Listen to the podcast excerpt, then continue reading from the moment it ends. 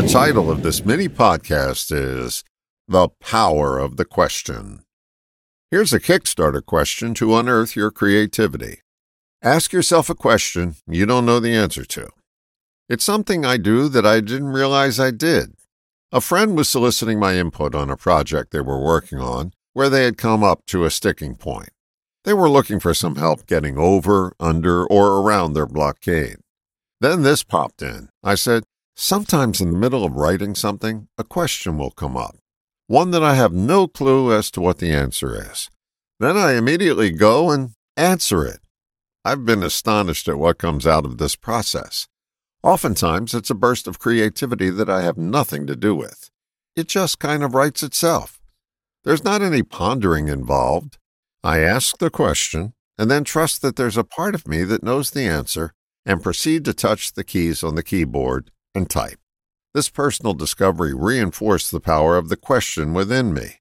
We watered down the creative process by doing too much banging of our head against the wall, thinking of the answer. Forced thinking is the bane of creativity. One of the most memorable proverbs ever written was, He who hesitates is lost. You can easily substitute the word thinks into this phrase and get the same result. I'm not suggesting a diet of snap judgments, just no judgments at all. Ask yourself a question and then, without any thought, answer it. What comes out may surprise you and get you unstuck. Thinking keeps us stuck with the same thoughts. I've quoted him before, but it bears rementioning here. Philosopher Alan Watts said, If I think all the time, I won't have anything to think about except my own thoughts.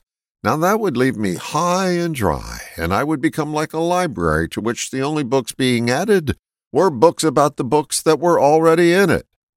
Discover the power of the question today by answering the question. The magic is in the action of answering, not on the side road of diversion called thinking.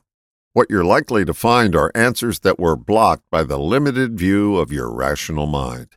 Answers that come from a place unencumbered by thinking. It's a powerful method that quite often bears unexpected fruit. Just ask and answer the question. All the best, John.